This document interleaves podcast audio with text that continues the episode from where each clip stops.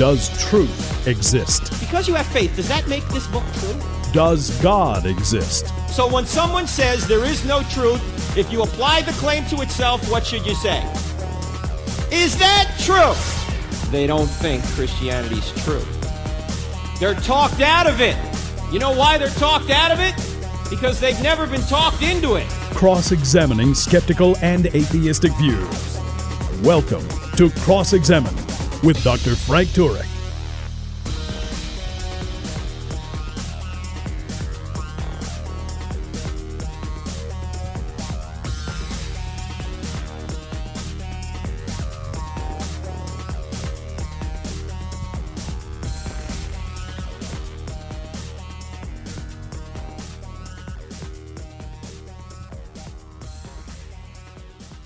Welcome to the I Don't Have Enough Faith to Be an Atheist bonus podcast. I'm with Michael Jones of Inspiring Philosophy. If you don't know about Inspiring Philosophy, you can just go check it out on YouTube.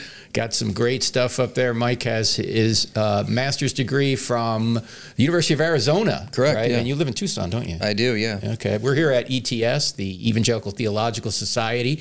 And Mike has some great videos on many topics on YouTube. And I want to talk about one of them, Mike, that's been a perennial question. There are two big questions, I think, two big objections atheists bring up against Christianity. Well, more, but mm-hmm. two of the biggest have to, one has to do with the problem of evil, and the other has to do with the problem of the so called hiddenness of God. You know, why isn't God more obvious? Why do we need apologists at all? What, you know, what is this all about? Now you put together a, a great video, I think, on this. Well, First of all, why did you do that? And and it was was that an issue for you, or did you see atheists or, or non-believers bringing that up as an objection? Yeah, I see atheists or non believers bring it up, and so I wanted to do a video addressing it. So I was doing a series where I was addressing objections from atheists, like problem of evil, uh, problem of an evil God, and I also did divine hiddenness when I did that. Okay, so what what is the real reason, or what are some of the potential reasons that God isn't as obvious as we would like him to be? I mean, even Isaiah says, "You're a God that hides yourself." Well, why? Why is he hiding? What's what's the deal? Well, I mean, there's a multiple ways we can look at this. It has more to do with us, in my view. Uh, This is also the view of philosophers like Paul Moser, uh, who talk about how humanity is currently in our state that we Christians believe is sinful. Uh, if God were to make himself uh, just blatantly obvious, like show up in the sky, that's going to affect our process of sanctification, of us coming to Him lovingly. So Paul Moser sets up this thing. It's uh, so what does God want? Okay, He is this all power, all powerful God uh, that could snap His fingers and take everything out of existence if He wanted to. Uh, and you're dealing with a hu- humanity which is quite sinful, quite selfish. So Moser says, what does God want? Well, he wants us to love him for who he is. He wants us to truly follow him, love him, not so that we could get something from him, but just because we would love him. And so he says, God would want cognitively robust theism. Theism where uh, we follow God, we love him, and we truly want to get to know him more. And that's better than just basic theism. So the way that uh, Moser sets this out, he says the way that God would want to get us there is he would have to be a little bit hidden, uh, reveal himself in slow steps so we get to learn him better. Because if, you know, God shows up and every, he sees it, for one, that could possibly, and for some people, create fear. People are mm-hmm. just going to worship him out of fear. Mm-hmm. I've even heard some atheists say that, you know, if eternal conscious torment is true, uh, they would worship God out of fear so they could avoid hell. Mm. Well, that's not really loving God. Mm-hmm. That's not really uh, following him and having a relationship with him, getting to know him. That's just that's just fire insurance. It's fire insurance. exactly. It's it's a uh-huh. selfish it's it's a selfish way to be in a relationship with God. That's not what God is interested in. So we need to think about what it would be like because we are on a different ontological level than God. It's not like he can show up as just a regular guy. Now when he did that in the New Testament, what happened? Well, they killed him. so We killed him. Yeah. So here I am. Yeah. You must die. God, where are you? Here I am. You must die. Exactly. right. Okay. And even the the Pharisees accused him of working with the devil. Mm-hmm. So God shows up, does miracles. Uh, some people wanted to make him king, use him for selfish reasons. Some many wanted to kill him Mm-hmm. because they were taking away his power. So when God would reveal himself to humanity, it always brought out some of the worst traits in humanity in the, the biblical texts, as we can see. Mm. So we need to keep that in mind when we're thinking about the hiddenness of God. Yeah, that's a good insight. And uh, I think maybe we ought to just back up a second and ask uh, ourselves what is the real purpose of life? Is the purpose of life just to intellectually know that God exists? Well, no. Mm-hmm. Even the demons know that, right? The purpose of life is to know God in a relational way. Uh, and as the scriptures say, to be conformed to the image of his son. So you had mentioned sanctification before. Uh, how are we best sanctified? How, do, how, how, does God get his purposes done with free creatures? Mm-hmm. Uh, is it to reveal himself in an overt way routinely, or is it the way he appears to be doing it now?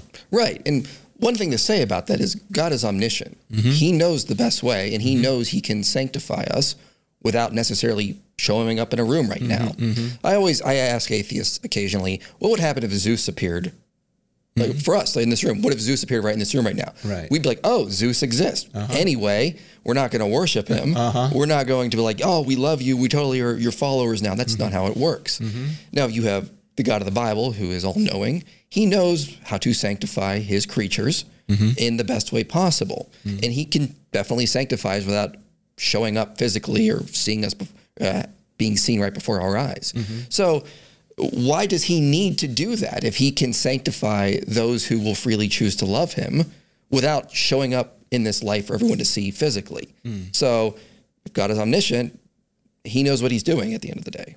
Now, I know some atheists have said that I'm not resistant to God mm-hmm. and I'm seeking God. So why can't I find him? Non resistant non-belief i think is the way they put it right mike is that right. fair to say so and and is this uh, the Schellenberg argument uh, yeah. mm-hmm. where he's trying to say yeah. i can't remember what's his first name why am i why is it escaping me um, Schellenberg's first name uh, I can't remember. I can't remember. Either. He's yeah. a philosopher who tries to say that the hiddenness of God is a problem, and if God truly loves us, uh, loves us, easy for me to say, loves us, and he's he's he wants us to be in fellowship with him.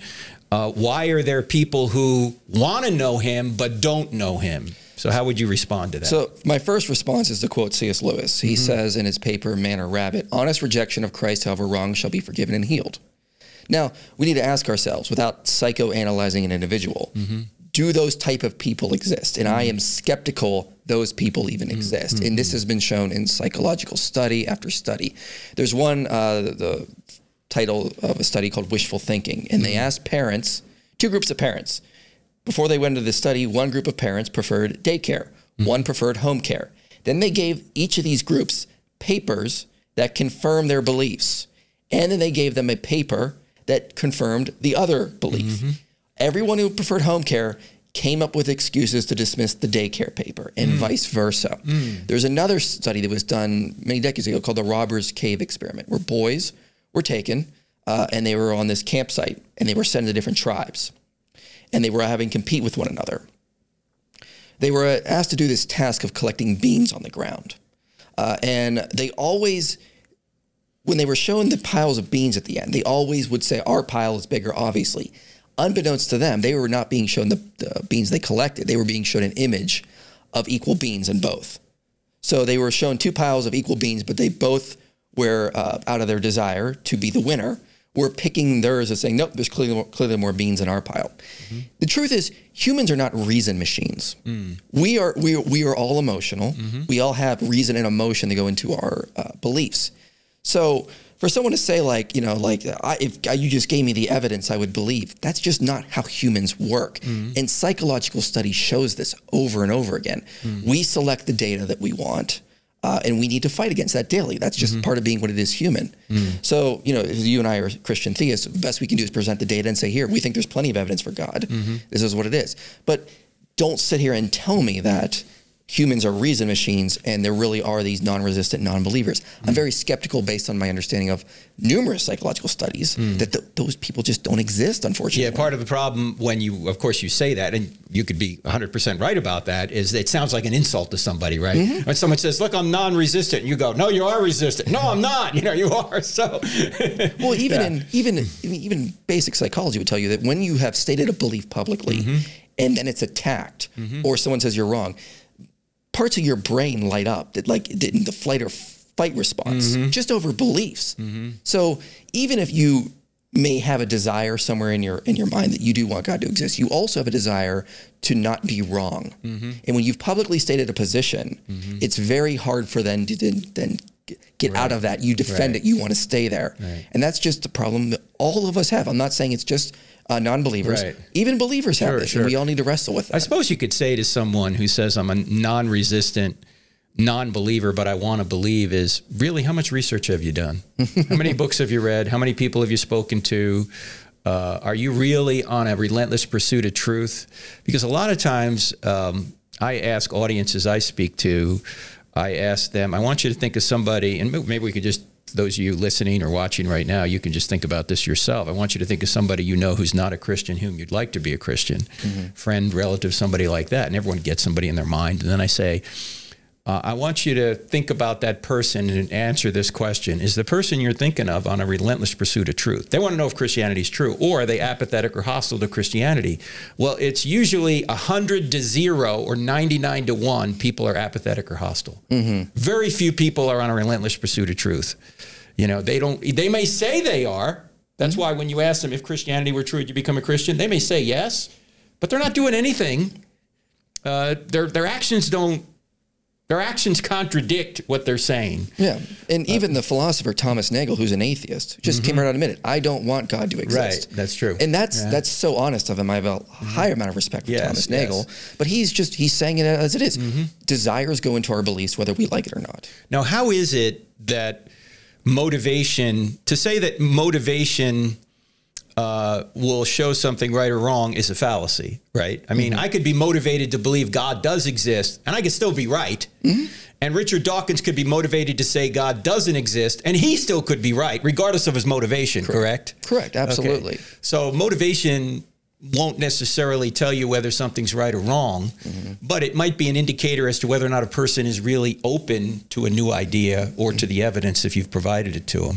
Now, what kind of response have you got? And by the way, what is the name of the video? I saw it months ago. Hmm. I don't know if you remember the name on your Inspiring Philosophy YouTube channel. Is it just the hiddenness of God or So if you go to my YouTube channel, Inspiring Philosophy, it's Divine Hiddenness, a Christian Response. divine hiddenness, a Christian response? We can only touch scratch the surface here, but if you want to see it, I highly recommend you go there. What else do you have up on that YouTube channel? So I got a video um, I'm really proud of. I based it off a sermon by Tim Keller called "Does God Send People to Hell?" Mm-hmm. And I go in and I argue, how could a loving God send people to hell? Mm-hmm. I got a video on the problem of suffering, and I answer that. I deal with animal suffering in that video as well, and I also introduce something that I am working on called the law of triumph as an answer to the problem of suffering. Okay. So God imbues in the universe this law of triumph that whenever a creature encounters evil, uh, it can be triumphed over and turned into a good for that creature. So I base it kind of a little bit off of, of Tolkien's ideas. Okay, so it's uh, kind of a theodicy that going through this difficulty actually brings you to a, a better place. Um, uh, tell us a little bit about that Keller video. What what what's the essence of that one? So the essence of the video is to point out what hell is uh, from a biblical understanding. Um, hell is not this torture chamber that you see in like a Chick tract of God throwing people in and they're crying and trying to get out. Hell is building your identity on anything but God. If you take a good thing and you turn it into an ultimate thing, like career, money, uh, a spouse, and you make that your ultimate thing, that will slowly disintegrate you. That idol will slowly destroy your soul from within. And so that in itself is hell. Mm-hmm. So Peter Kreeft says, you know, the damned will always say they've been in hell, or the saints will say they've always been in heaven. Mm-hmm. So heaven is accepting Christ. It's going to save you. He's the only infinite, the only true mm-hmm. thing that can give us true purpose for eternity. Hell is any other identity you choose other than Christ. Okay. And so it's not that God sends people to hell. Mm-hmm. Uh, C.S. Lewis says, in every one of us, there is something growing up which will be hell mm-hmm. unless it's nipped in the bud. Mm-hmm. So you look at fire, it slowly disintegrates something. That's what hell is. God doesn't have to send people to hell. We're sending ourselves to hell. And really, Christ is the rope that comes down from heaven and saying, You're destroying yourselves. I'm here to get you, get you out. What is the distinction? Because you hear this all the time uh, that atheists will say, well, I would never believe in somebody who would torture somebody for all eternity. There is a distinction between torture and torment. What is it in your view? Because the Bible does talk about torment, mm-hmm. doesn't talk about torture. I don't- To my knowledge, it's never translated torture. Yeah, that's a good question. Um, mm-hmm. I, I would say that torment in the sense of hell that I'm mm-hmm. talking of is internal. We're doing it to ourselves. You can s- think of a drug addict. Uh, so the drug addict, you know, you could see him slowly destroying himself. No one's doing it to him. He's tormenting himself because he's addicted to this mm-hmm. substance. And the only way to get out is to get real general help from someone. Mm-hmm. But they don't do that. Mm-hmm. And the Christian view is that is what we all do to ourselves in our own sin, with our own idols. And only Christ can get us over our addictions. Mm. All right, good stuff. All right, that's Michael Jones, ladies and gentlemen. Great YouTube channel, inspiring philosophy. He's got a lot of interesting videos up there that can help you. So thanks for being on the show, Yeah, Mike. I'm, I'm always happy to be. All right, don't go anywhere. We're back in just a minute.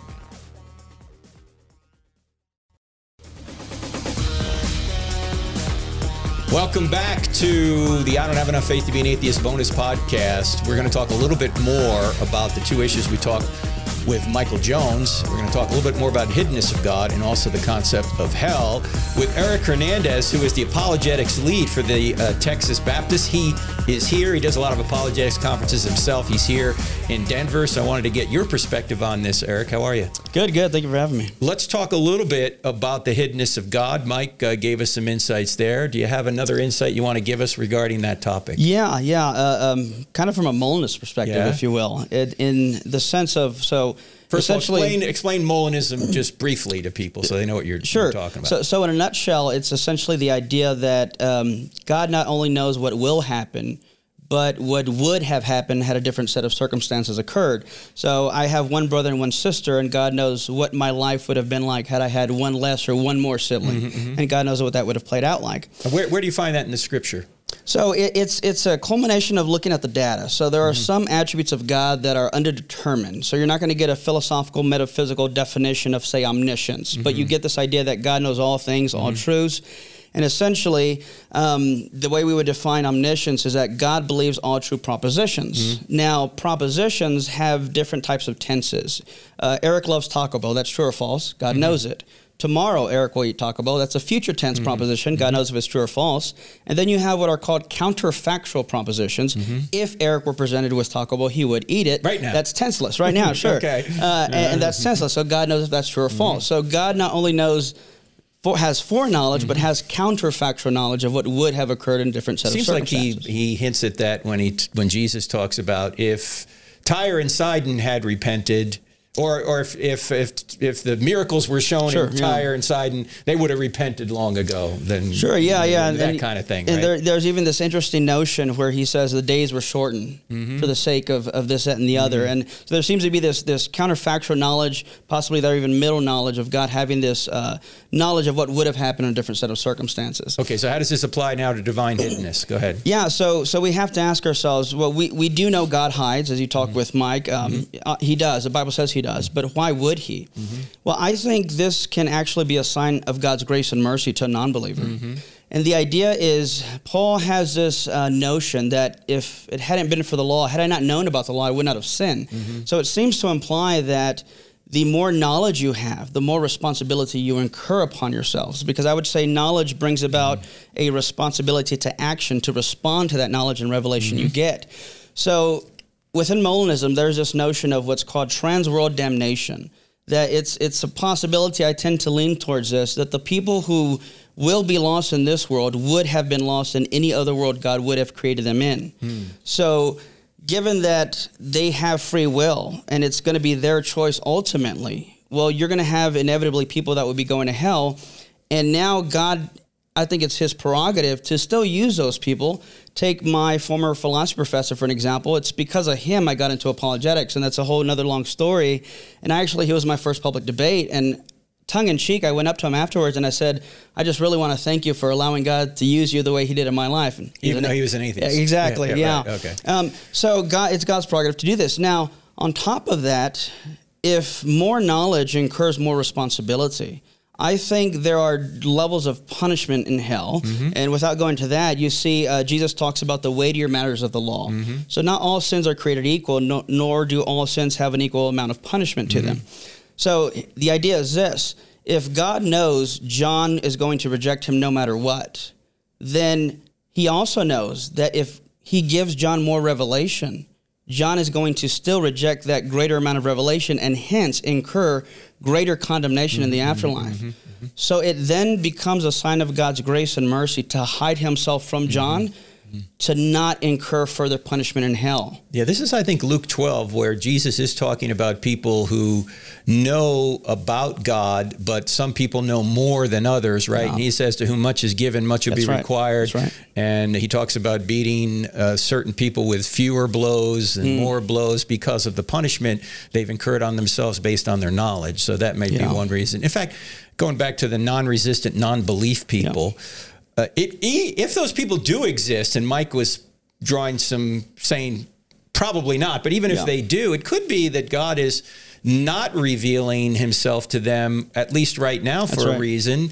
Maybe if they stay atheists longer, they'll get more friends. I mean, I'm just speculating. Sure, get more yeah. friends so that when they do become Christians, they'll have a bigger group of people to influence. I Right. mean, it could be, right? Absolutely, yeah. So, so that's interesting too, is because Mm-hmm. um, uh, Moreland has a great book on miracles, and, and one of my favorite chapters in there is on prayer, and he makes a really interesting point. Is that perhaps one reason God is not answering a particular prayer is because there's not enough people involved in that prayer, Hmm. and the more people you get involved, the more glory He's going to get because the more people are aware of the situation Mm-hmm. that needs this prayer. And I think that would apply to what you just said. Uh, a, a friend of mine who's a non not a believer right now says, and I asked him what you know what would it take, and he says, I think you know for God to just appear to me. And I said, well, let, let's pause and think about this. You're a very rational person. People know you as a rational person. What would your testimony be like if you say, "Oh, how did you become a Christian?" Well, God showed up to me. What does that say to every other intellectual friend of yours? Mm-hmm. Well, I have an excuse. If he doesn't show up to me, then I don't need to Right. believe. I said, mm-hmm. but imagine if you came as the intellectual you are to believe in Christ on the basis of the evidence. Now, what kind of a testimony would you have? So, I think that's one of those instances where, let's say there are non-resistant non-believers. Well, you're not dead yet. You're still breathing. That's right, yeah. Right. Um, and, and like you were just saying, you know, maybe God's waiting for for the right time, so to Mm-hmm. speak. You know, he he's far more knowledgeable than us, of course, obviously. But this whole idea that God knows the the person's eternal choice that he will eventually make and, and where he'll end up. But I go back to it, it amazes me that even though these people are rejecting God, spitting at his face, slapping him, if you will, he still says, "And yet I love you, even in your rebellion." To to refrain from showing myself to you because I know it's just going to incur greater mm-hmm, condemnation in the mm-hmm, afterlife, mm-hmm. and I love you enough to even keep that much from you. Let's talk a little bit for a few minutes here about the concept of hell. We Yeah. talked to Michael Jones about that. Uh, what, in your view, is the difference between torture and torment? Because torture is not mentioned in the Bible, but torment certainly is. What What is that about? Yeah, so so that's an interesting concept, and you know, kind of Mike was touching on that as well. But I, I've heard, um, I don't know if it was Lewis that said that hell's locked, you know, from the inside. And, and and Matt, take take this thought experiment in that, um, and I think I've I've heard Moreland say this. Suppose hypothetically, I don't think this is the case, but suppose hell was like a prison sentence. You know, if you did your time and you, you know on good behavior you get let out.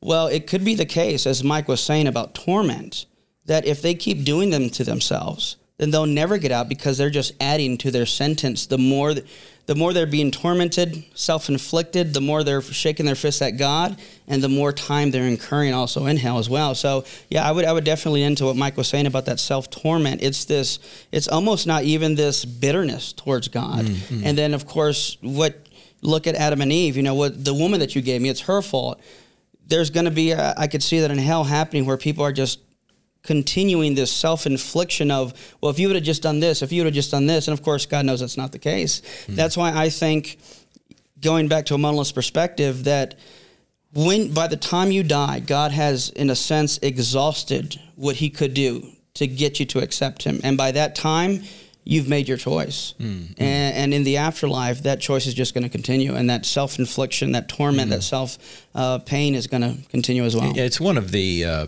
answers to the question uh, how could we be punished for temporal sins Mm. in eternity? Well, one of the reasons is you don't stop sinning in Right. hell, right? Right. Right. you just you just keep building up the uh, the punishment. Of course, the other could be the fact that you're sinning against an eternal divine being, That's right. And that could be another aspect to it. And of course, you don't. Um, your sentence isn't determined by the length of the time it took you to commit the crime, right? You can kill somebody in two seconds, but you don't serve two seconds sentence, right?